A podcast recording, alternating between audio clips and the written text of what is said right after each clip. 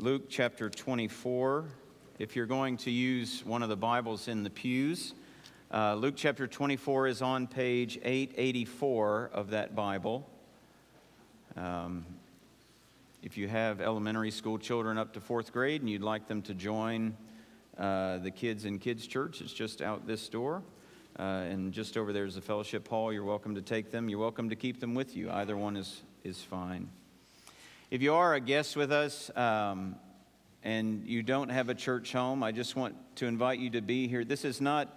This is not unusual for us to sing about the death of Jesus, to sing about the resurrection of Jesus, to focus our eyes on Jesus. This is the message that is our message all of the time, because this is the message that is the hope of the world. So, whatever it is that the Bible says, it says to ultimately, in some way, get us to the Lord Jesus Christ, to what he has done for us. We are working our way through the Old Testament book of Exodus and uh, uh, on a regular basis. And so I just invite you to come along and study with us.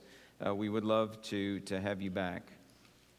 But I want to read, as we uh, look at the word today, I want to read just verses 1 to 12. In many senses, we'll be looking at the whole of the chapter, but I just want to read verses 1 to 12 as we begin. This is what the Spirit says through Luke. But on the first day of the week, at early dawn, they went to the tomb, taking the spices they had prepared. And they found the stone rolled away from the tomb. But when they went in, they did not find the body of the Lord Jesus. While they were perplexed about this, behold, two men stood by them in dazzling apparel. And as they were frightened and bowed their faces to the ground, the men said to them, Why do you seek the living? among the dead. He is not here, but has risen. Remember how he told you while he was in Galilee that the Son of Man must be delivered into the hands of sinful men and be crucified and on the third day rise? And they remembered his words. And returning from the tomb, they told all these things to the eleven and to all the rest. Now it was Mary Magdalene and Joanna and Joanna and Mary, the mother of James, and the other women with them who told them these things, told these things to the apostles. But these words seemed to them an idle tale, and they did not believe them. But Peter rose and ran to the tomb, stooping and looking in. He saw the linen cloths by themselves, and he went home marveling at what had happened. Let's pray together.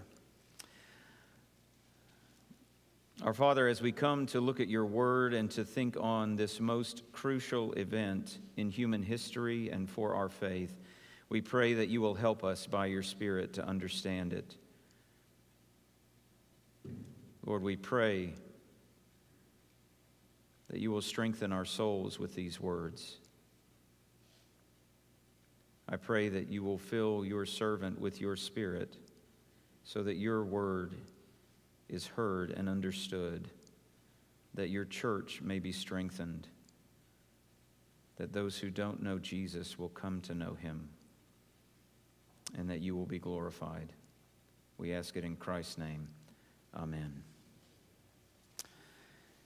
In 1 Corinthians 15, at the very beginning of the chapter, Paul, in bringing that letter to a close, gives a kind of encapsulated summary of the message of Christianity, of the good news of the gospel.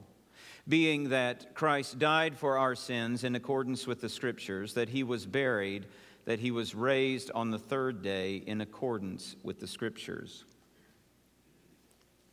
Now, if you think about it, the fact that Jesus died and the fact that he was buried while tragic and awful, is not necessarily in and of themselves spectacular. People die every day. Great people die. Influential people die. Important people die. People whom we love die. And these folks are buried. I just finished reading uh, the biography of Archibald Brown, who is called Spurgeon's successor. He was pastor at Metropolitan Tabernacle. And at the, the very last chapter is like lessons from his life. But the last part of the actual story is that his bride dies, and then nine days later, he died. And that's what that last date on our tombstones will signify the end of the story, as it were. And yet, for Jesus, his story didn't end with his death. The biography of his life did not finish there. It didn't end with his funeral. It doesn't end with disciples mourning, wondering what they are going to do now. Jesus' story goes on. Because on the third day he is raised from the dead. He conquers death. Death couldn't keep its grip on him. Death had a word, but Jesus had the last word. And in that same chapter in 1 Corinthians 15, Paul actually goes on to say why this event is so crucial for us. And I'll paraphrase in essence, coming to a place like this without the resurrection of Jesus and doing what we've just done and doing what I'm doing, it's useless. In fact, preachers like me who would call you to, to follow Jesus, we're just a bunch of liars. Faith is futile. Forgiveness is impossible. Hope is an illusion. And eternal life is a fairy tale. All of that, if what we just sang is not true, You see, the resurrection of Jesus Christ is like that one wooden block in, in, in your game of Jenga. You know the one, right? You've gotten to that part of the game where you know if anybody touches that block, it's not that the tower is going to be weak or that a little bit unsteady, it's all going to come crumbling down, right? Well, friends, that's what the resurrection of Jesus is. If you take that out of Christianity, it doesn't just become weaker, it doesn't just become something different. The whole thing falls apart. You don't have Christianity without a risen Savior. And so this morning, I want us to just think about what the angels say here in Luke 24 and be reminded of the reality of the resurrection. Let me just read the end of verse 5 and the beginning of verse 6. Why do you seek the living among the dead? He is not here, but has risen. Now consider the first four words of verse 6 He is not here. Look, have you ever just let that sink in? It is horrifying to think of driving to a cemetery where you just buried someone you love a couple of days ago, and you have gone to visit, and you have gone to place flowers. But as you begin to approach the grave, something, you can tell something is wrong because instead of fresh dirt covering the grave, it is piled up beside the grave. And you get there and you look and it is empty. I mean, that is a terrifying thought, isn't it? And you go and you ask the caretaker, What happened here? I don't know. It was there. I mean, that's terrifying. But that's exactly what happens to these women.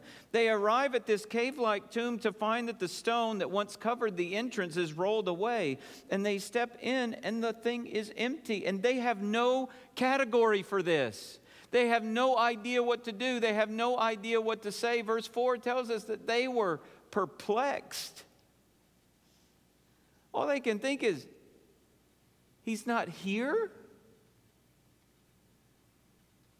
He's not here. He's not here. But the fact is, he was there. He was there. He was there just on Friday.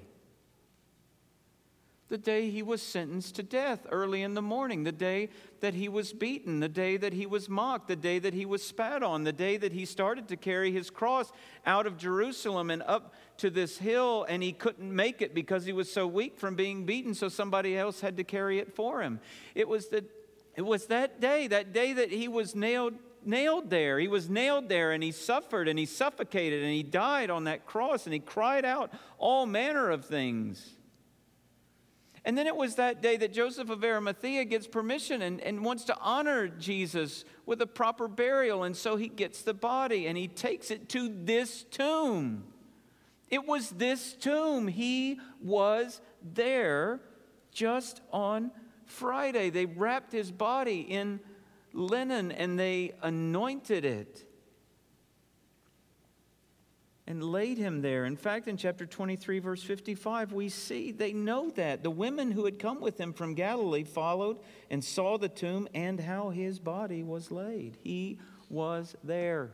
He was there the next day, too. The Sabbath.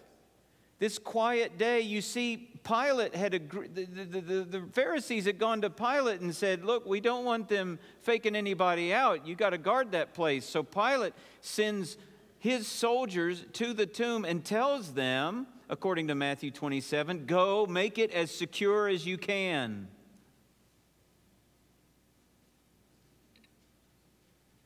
And there they are, guarding the tomb. And inside, well, there's Jesus' body at rest. Not a move, not a breath not a sound, lifeless. He was there. And actually, the expectation was that he would still be there Sunday morning. The women who went expected him to be there. Look at verse 1 again. But on the first day of the week at early dawn, they went to the tomb taking the spices they had prepared. They're carrying spices. Now, why would they be carrying spices? Well, Mark 16 says they went and carried spices so that they might go and anoint him. In other words, they expect to get to the tomb, to make their case to the soldiers, to have the soldiers move the stone out of the way so they can go in and anoint the body. Because, I mean, he'll be there, right? Because he's dead.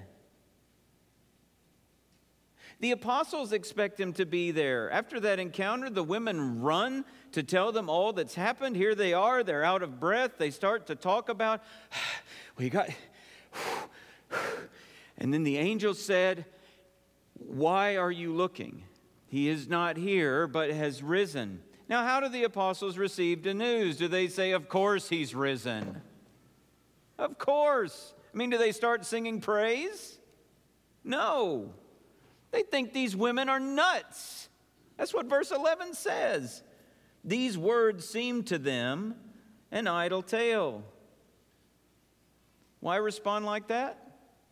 Because they expected the body to be in the tomb. Verse 12 says Peter ran and looked for himself, walked away marveling.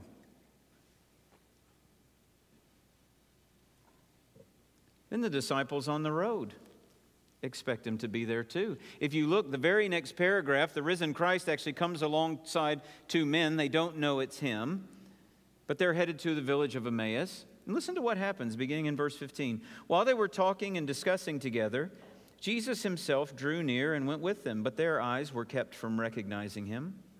And he said to them, What is this conversation that you are holding with each other as you walk?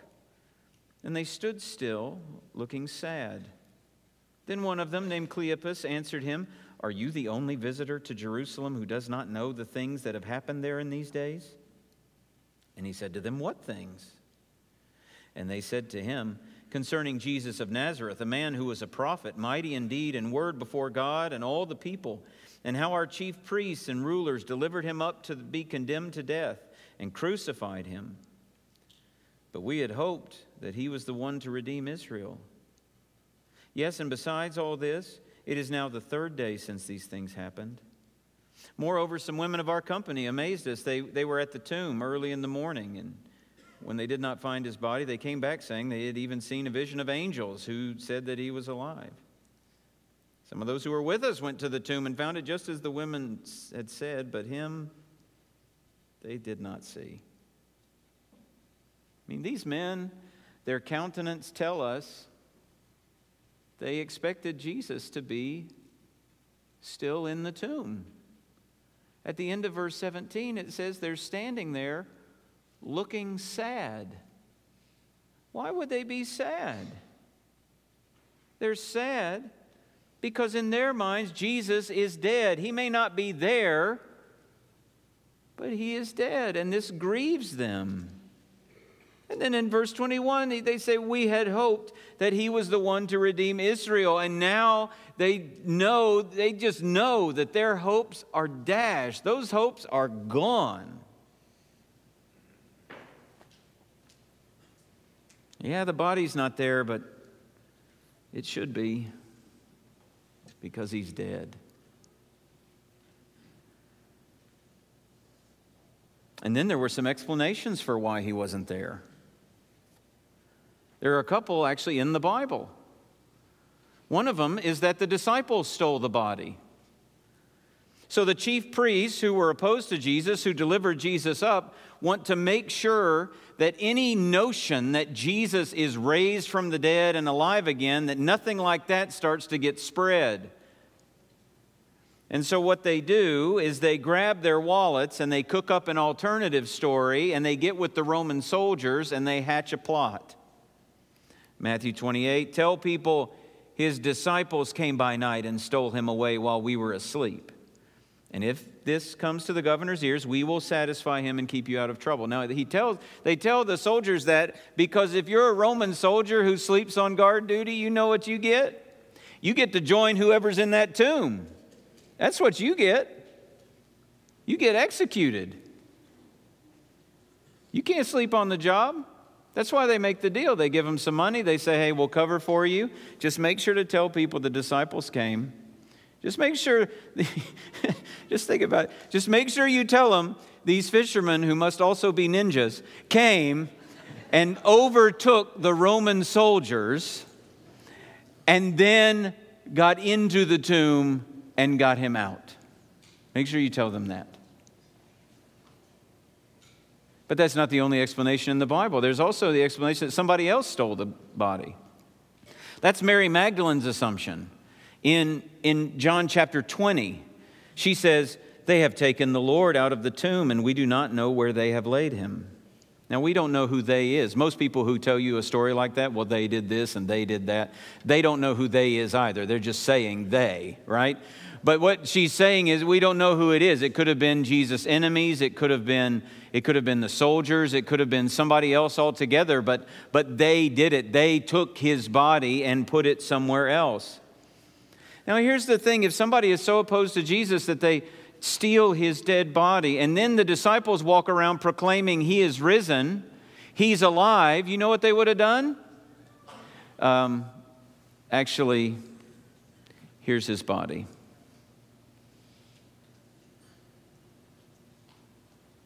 So that doesn't work. Another explanation some people like is that the women went to the wrong tomb. I mean, they suppose that these women were in such grief that they were confused and they went to the wrong tomb, which may sound reasonable.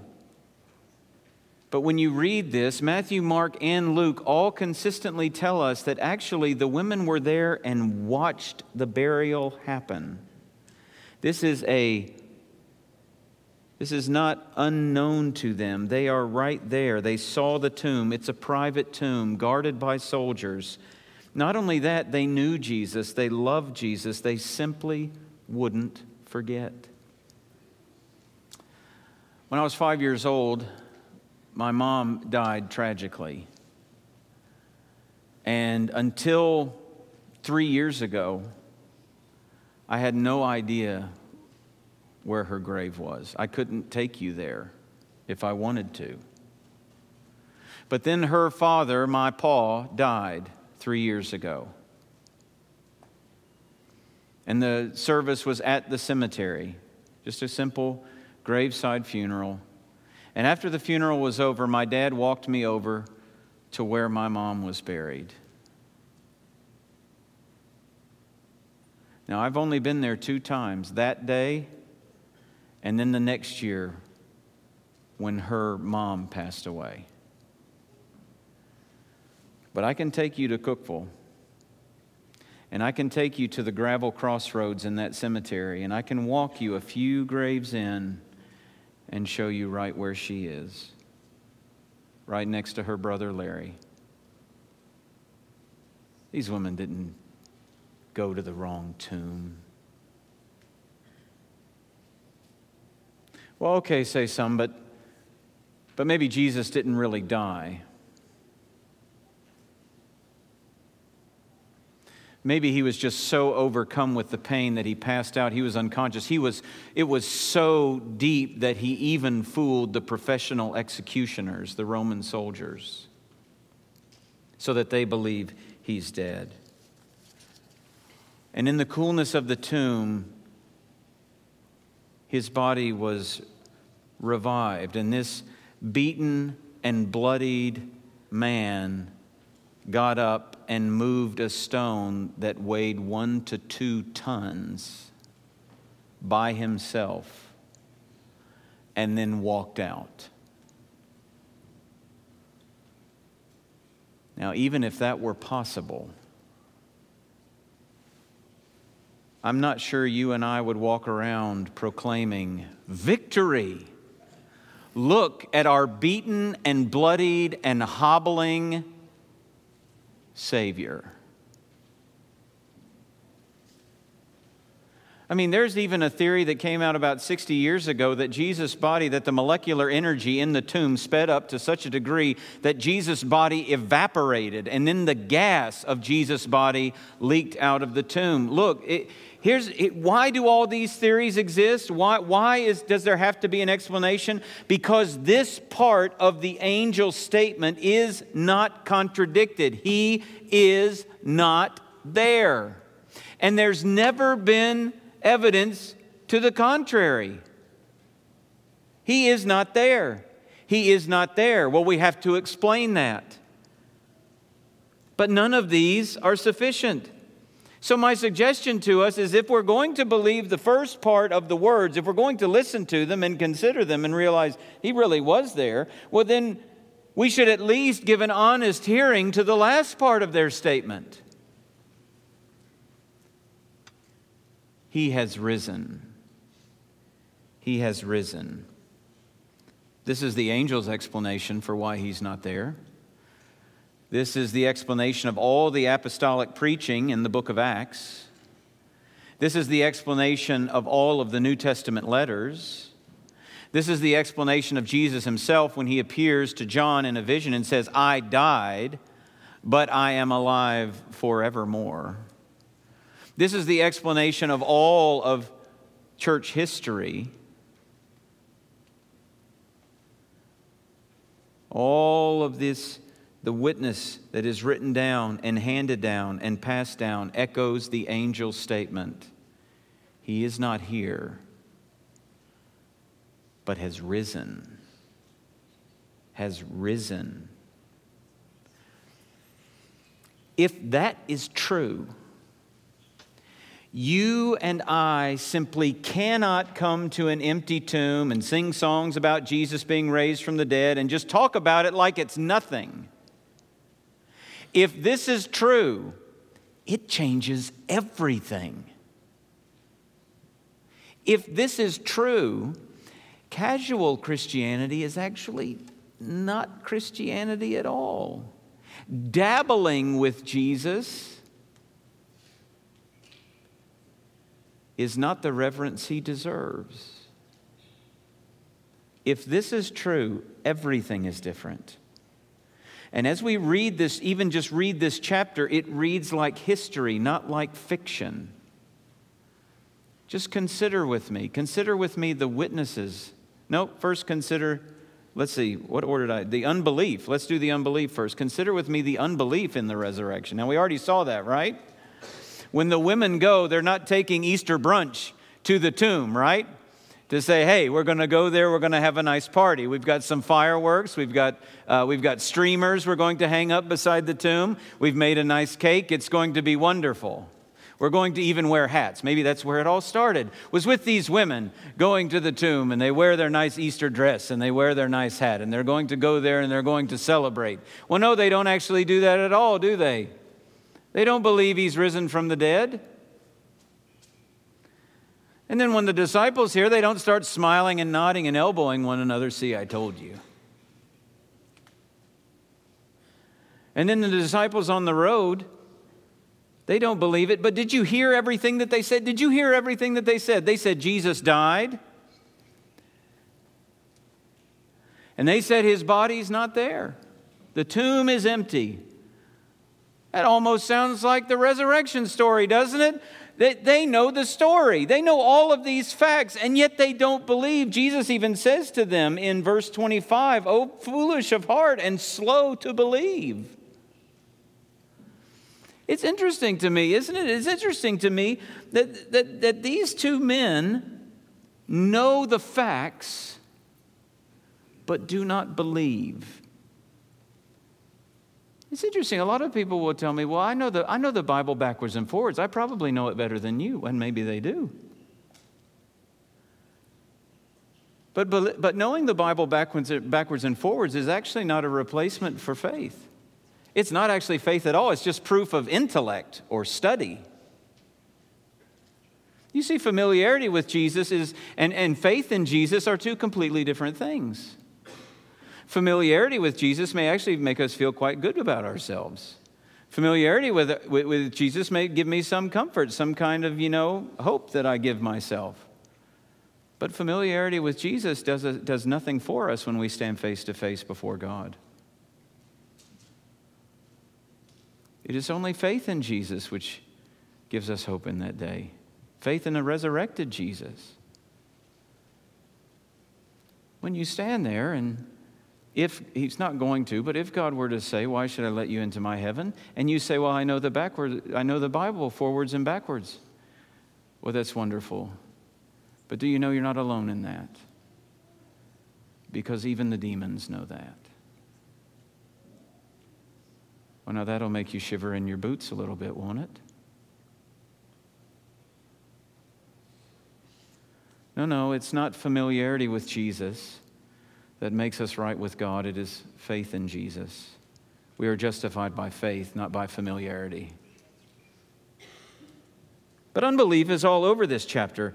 But the question that really has to come to mind how is the unbelief of all these? Nobody in Luke 24 except Jesus believes that Jesus is raised from the dead. Who, how is it that this unbelief is points to the fact that this is history? Well, let me ask you a question. If you and I were sitting down in the first century and we were making up stories, stories to try to launch out a new religion and a new church and a new movement, all right? And we were going to write about Jesus, and we were going to write about his, his life and his death, and we're going to propose he resurrected. I mean, we've got his body tucked away, but we're going to, we're going to propose that. Do you really think if we're making up stories, we're going to make these guys so skeptical? These are the guys who are going to be the leaders and the preachers in the church. And we're going to say these guys are completely clueless. They weren't even listening to Jesus, they didn't even catch everything that he said, they didn't even believe him. Imagine if that's on your resume and you want to be a pastor somewhere. Well, I don't actually believe him. Did you think, oh, that, that's the guy right there? No. Why? Unbelief. If somebody runs up and says, This man who has been dead on the third day is now raised to life again, it rings true for unbelief to be the instinctive response because dead people don't get up. Why does it ring true? Because it's history, it's not fiction he has risen. Then consider the witnesses to the resurrection. I don't, I don't mean all of the people in Luke 24 or even the apostles. I mean the first ones, the ones who came to anoint the body. these women. Now, it may not seem important sitting here in these pews today that women were the first witnesses to the resurrection. In, in 2022, one might be angry if a preacher points out how significant it is that, well, it was women who were the witnesses to the resurrection. I mean, witnesses are witnesses, Toby. Not in that day. In the day in which this was written, a woman's testimony was inadmissible in open court. Women could not be witnesses, and yet these women are witnesses. They are the first witnesses of the resurrection. Isn't that interesting? If you had a bunch of men sitting around in some smoke filled boardroom in the first century trying to make up a new religion, you know who would not be the first? Women. That's just the matter, that's just the facts of the culture of the day. These women wouldn't be the first witnesses, the ones who bring word to the apostles. It's surprising. Why is it surprising? Because it rings like history not fiction, because it's true. He has risen. And then the evidence of the resurrection. Jesus appears later in the chapter, toward the end of the chapter, Jesus appears to the 11 apostles and gives them physical evidence of his resurrection that he's not just a spirit, that he has a flesh and bone glorified body. Listen to beginning in verse uh, 36. As they, the disciples, were talking about these things, Jesus himself stood among them and said to them, Peace to you. But they were startled and frightened and thought they saw a spirit. And he said to them, Why are you troubled, and why do doubts arise in your hearts? See my hands and my feet, that it is I myself. Touch me and see, for a spirit does not have flesh and bones, as you see that I have.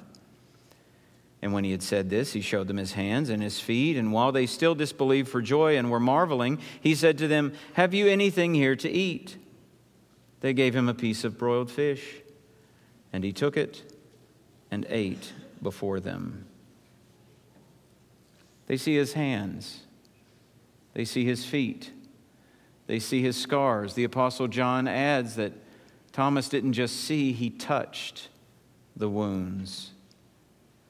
They see him eat, something a spirit would not do, but one with a body, with flesh and bone, does. And it actually wasn't just this small group that saw him. According to the Apostle Paul in 1 Corinthians 15, over 500 witnesses saw the resurrected Lord Jesus Christ. And all of them would say what the angel said He has risen. If you lined up 500 people in a court of law, all testifying to the same thing, to seeing the same thing, the weight of the evidence with every utterance gets heavier and heavier and heavier and heavier. He is not here, but has risen. That is the reality with which you must wrestle. That is the reality with which I must wrestle. Because he has risen, the death he died that he said was for sin was truly for sin. And it actually brings forgiveness to those who trust in him. Trusting in him, following him, giving your life to him is not a futile exercise. Hope is genuine. We prayed for these folks this morning who have been walking through dark days of cancer and other things.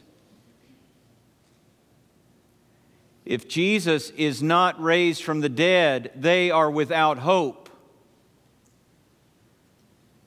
But Jesus has been raised from the dead. You may not be in their shoes. You may not walk that path, but you know what? At some point, the day is going to get so dark, you are wondering where hope lies. And hope lies in an empty tomb and a filled seat at the right hand of the Father in glory.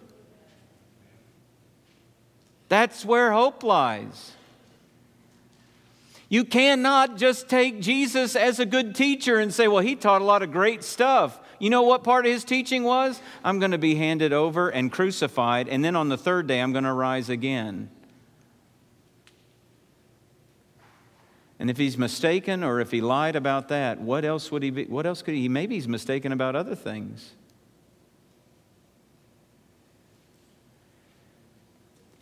Because Jesus is raised from the dead, it's either all or nothing.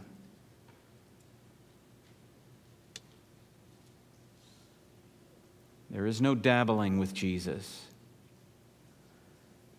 There is only bowing before him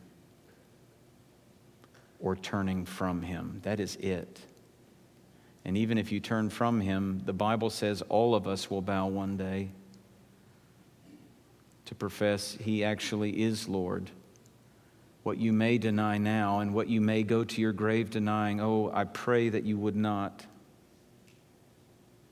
But what you may go to your grave denying about Jesus, you will see to be true in eternity.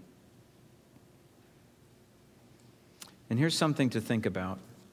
In this chapter, all this physical evidence, the seeing and the touching, they don't actually have the spotlight in Luke 24. There's, that's not the thing that is meant to reverberate forward in history. When it comes to the resurrection, you know what's in the spotlight? Words. Just words. Listen to what the angel says to the women, verse 6. He is not here, but has risen. Remember how he told you while he was still in Galilee that the Son of Man must be delivered into the hands of sinful men and be crucified, and on the third day rise. And they remembered his words. That's what the angel wanted them to hold on to. Don't you remember the words? And then when the risen Christ appears to the men on the road, look down at verse 25. He said to them, O foolish ones, and slow of heart to believe all that the prophets have spoken. Was it not necessary that the Christ should suffer these things and enter into his glory? And beginning with Moses and all the prophets, he interpreted to them in all the scriptures the things concerning himself. What did Jesus give them? Words and then, even with the apostles, after they had seen him, look what happens in verse 44. He said to them, These are my words that I spoke to you while I was still with you, that everything written about me in the law of Moses and the prophets and the Psalms must be fulfilled. Then he opened their minds to understand the scriptures and said to them, Thus it is written that the Christ should suffer and on the third day rise from the dead, and that repentance for the forgiveness of sins should be proclaimed in his name to all nations, beginning from Jerusalem. What did he give them? Words. That is the enduring testimony of the resurrection. You see, friend, you and I may want evidence. Yeah? Well, we, we may want a sign or, or an experience. Uh, we, we may want a vision to confirm it's all true, that, that, that Jesus really has raised. I mean, if I could just get a sign, if I could just get some piece of evidence that Jesus is really raised from the dead, then I really would follow him. I really would go after him. I would give my life to him. If I just knew, if I could just know, if I just had a sign that he was raised from the dead. But do you know what God gives us? Words. He is not here but has risen. That's all you need. That's all I need. You see, earlier in this gospel, Jesus tells a story in which we find these words If they do not hear Moses and the prophets, in other words, if they don't listen to words, neither will they be convinced if someone should rise from the dead. Ha! In other words, if words aren't enough, no experience will be enough. Even if you saw a YouTube video of the events as they happened, it wouldn't be enough. Even if the risen Christ came to you this afternoon and spoke with you, it wouldn't be enough. If you will not hear and believe the words, you will not believe because faith is not seen with the eyes of the head, faith is with the eyes of the heart. Faith comes by hearing. After Thomas touches the wounds and sees the risen Christ, Jesus says to him, Have you believed because you have seen me? Blessed are those who have not seen and yet believed. You and I haven't seen, and in this life we won't. But the question is not whether you've seen. The question isn't, do you have enough evidence? The question is, do you believe? All of the evidence that we need is in the scripture. Do you believe it? Do you believe that God raised Jesus from the dead on the third day? Do you believe that he is alive even today? Do you believe that he is seated at the right hand of the Father? Are you clinging to a risen Christ to be your Savior? He is not here, but has risen. This is the great truth of human history. This is the only hope for humanity. And if you will believe it, everything changes. For if you confess with your mouth that Jesus is Lord and believe in your heart that God raised him from the dead, you will be saved. And that changes everything. He is not here, but has risen. Let's pray. Father, how we cling to this truth that the Lord Jesus Christ is not in the grave, but has risen. The bodies of every other religious leader are but dust in the ground. But Jesus has been raised from the dead.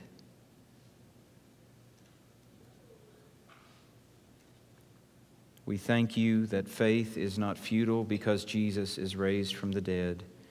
We thank you that those who trust in him are forgiven because Jesus is raised from the dead. We thank you that we are made right with you through him because he is raised from the dead. We thank you that we have been born again to a living hope because Jesus is raised from the dead. We thank you that no suffering in this life can compare with the glory that will be revealed after this life because Jesus is raised from the dead. May that truth give us hope and help every single day as we face the trials and difficulties and heartaches of this life. And I pray that it will bring new hope to some heart today, that those who have heard these words, your words, will turn from their sin and trust in the Lord Jesus Christ and be saved. And know it because he has risen. We pray all of this in the name of the risen Savior, Jesus Christ. Amen.